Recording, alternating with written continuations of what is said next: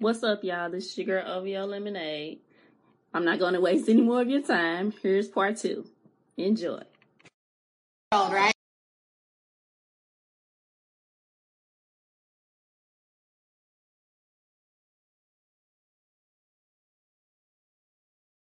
We feel entitled to that bump picture. Mm. And we feel like, screw them. They didn't earn this. We strip people of their humanity and their agency over their lives. And it is terrifying.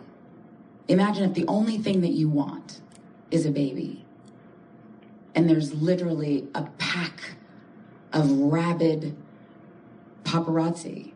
Same pack that killed Princess Diana. Hmm. And they're hunting you and your unborn child. They're hunting half of your family. And we don't care because that's what the Kardashians deserve. But I mean, where is our humanity as decent human beings that care, that have compassion? But sometimes it's absent, and you want to try to give and give and give and give. And sometimes you have to draw a boundary. You know, I talk about in the last chapter of the book, my girlfriend, Kristen, we call Souk. I didn't realize it, but it turned into the last weekend I would see her get to spend with her alive. And in the middle of our lunch conversation, we're catching up, and she's has lost her hair from chemo, and this woman comes up. I was like, "I'm sorry, I, am sure," blah, blah, blah. And, and, I was like, "Oh, you know, I'm sorry, it's not a good time." Well, it's just going to take a second. I just, I just, and out of a fear of not being a good celebrity and a good girl who's everything to everyone, I took time away from Kristen, who was clearly not looking her best, clearly had gone through chemotherapy, and I gave my time to someone else, a perfect stranger, out of a fear of judgment. That moment will haunt me because it was a couple minutes that I was robbed of being with the person that I loved. But we never think about, you know, when we roll up on people, is this a good time? We don't care. We want what we want when we want it. You, this is what you signed up for. And if you don't give me what I want, you're the asshole. and it's not to be what was you know what was us celebrities we do have you know pretty nice lives but it's just let's before we judge before we judge future for daring to want to spend the day at a, at a, a go-kart place with his kids maybe say i bet future's been on the road for a while maybe this isn't the best time Let, maybe his kids deserve his undivided attention, and it doesn't make him a bad person to want to give his undivided attention to his kids. Maybe every moment is not for public consumption. Perhaps.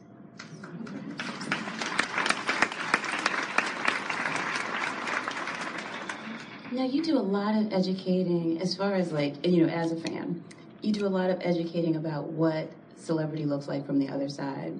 You also, I guess this is also through the therapy, you do a lot of exposing of some real truths about the therapy.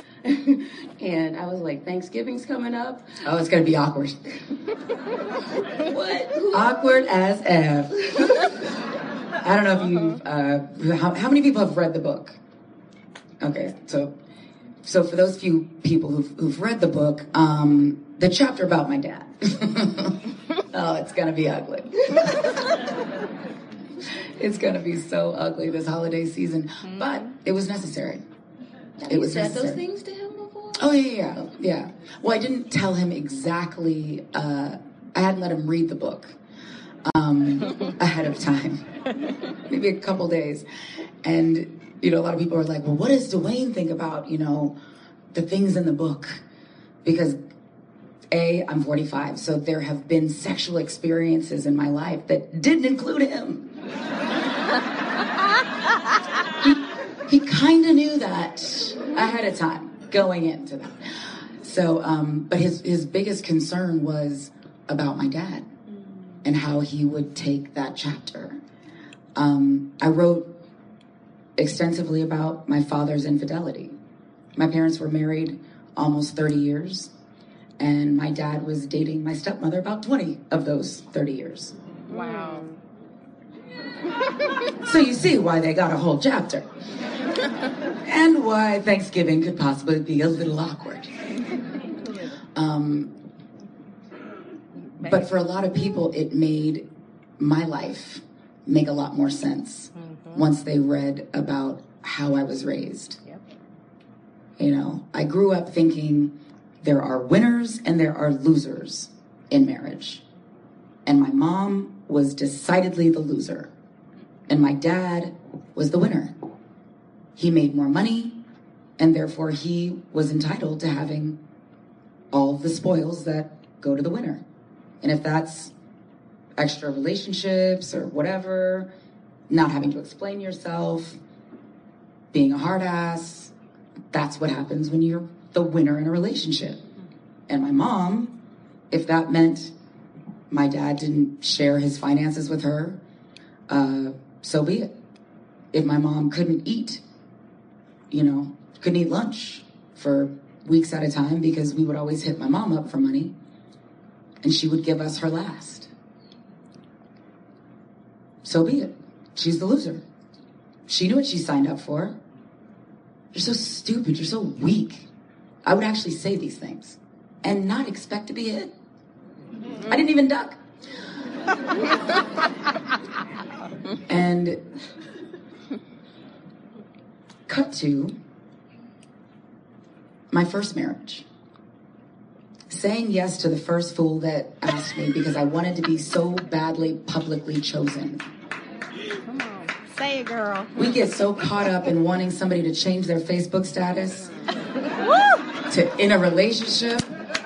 We want we want we want that that couple goals so badly. We might sneak it while the fool's asleep. Yes.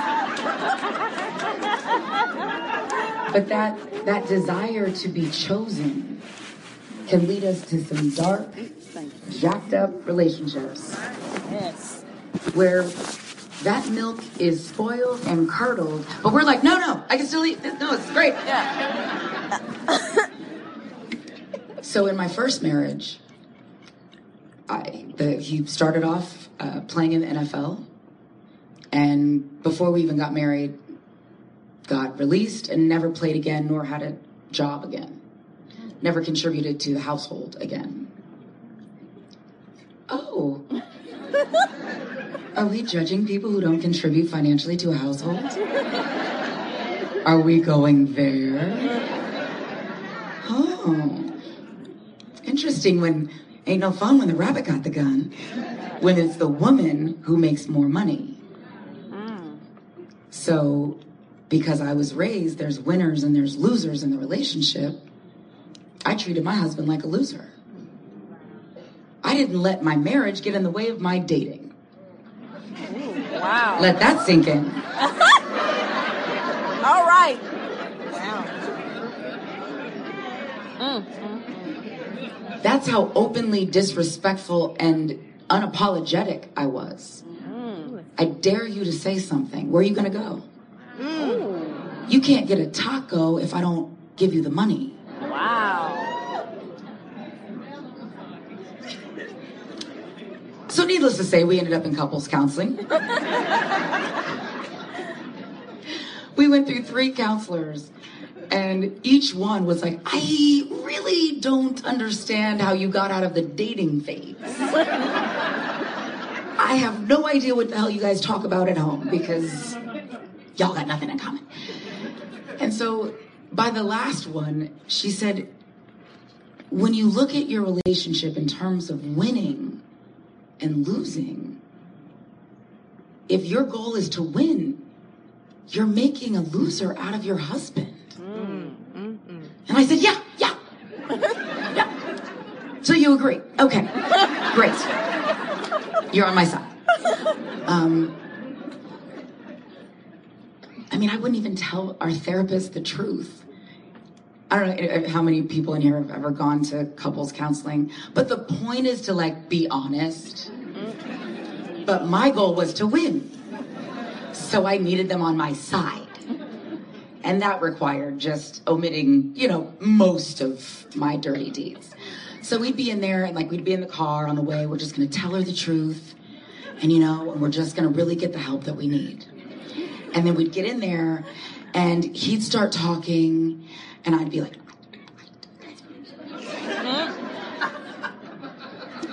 and then I would just start lying. I mean, just telling tall tales, and he's like, "Oh, this this never happened." And I'd be like, "Are you gonna believe that uh, check for your payment was written out of my account?" Wow. So you're required to be on my side. Um, but the idea that he he had the audacity to not make any money empowered me in my mind to cheat unabashedly. And when he was cheating, I was like, how dare you? I was I was more offended that he used he used my credit card for the courtship of these relationships. I mean, there was a point where I was like, I don't care who sucks your penis. Just come home and be nice to me. That's all you gotta do, be nice. I pay for everything. what else is there? Wow. Now, respect and loyalty, now that, that's not on the menu, but um, I'm requiring your fidelity. And I need you to turn a blind eye and not say anything. Don't have your lip poked out when I come in off a date from my, own, my own date.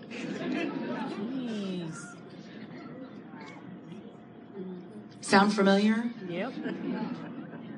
But it's usually The other side. Mm-hmm. my ex husband had the audacity to gain weight. And that, to a lot of people, made him disposable. For that, he earned my cheating. That sound familiar? You know, she didn't lose the baby weight fast enough. She had it coming. She had to have known. Ain't no fun when a rabbit got the gun, though. And I say all this because my journey to my most authentic self is to be brutally honest and transparent and accountable. And I wasn't until recently. When I was pointing the finger at my dad, and you did this, and you did this. How could you do this to our family? Hmm. And then the, and in my first marriage, I did the exact same thing without any regard for his feelings or how it affected his family or his self esteem.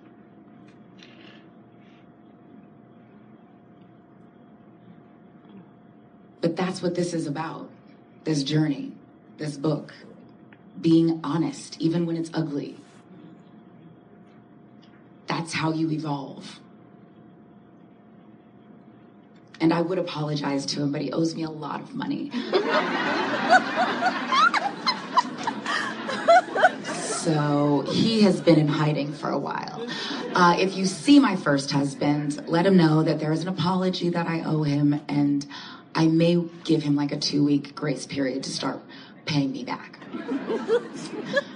but yeah, no, there. Uh, my, my that but that chapter about my father really triggered a lot of self, uh, you know, a deep dive into the mirror, and I had to be really accountable about the mistakes I made in that relationship and a ton of relationships after the, the mistakes I made in, you know, the the relationship that led up to the marriage I'm in now.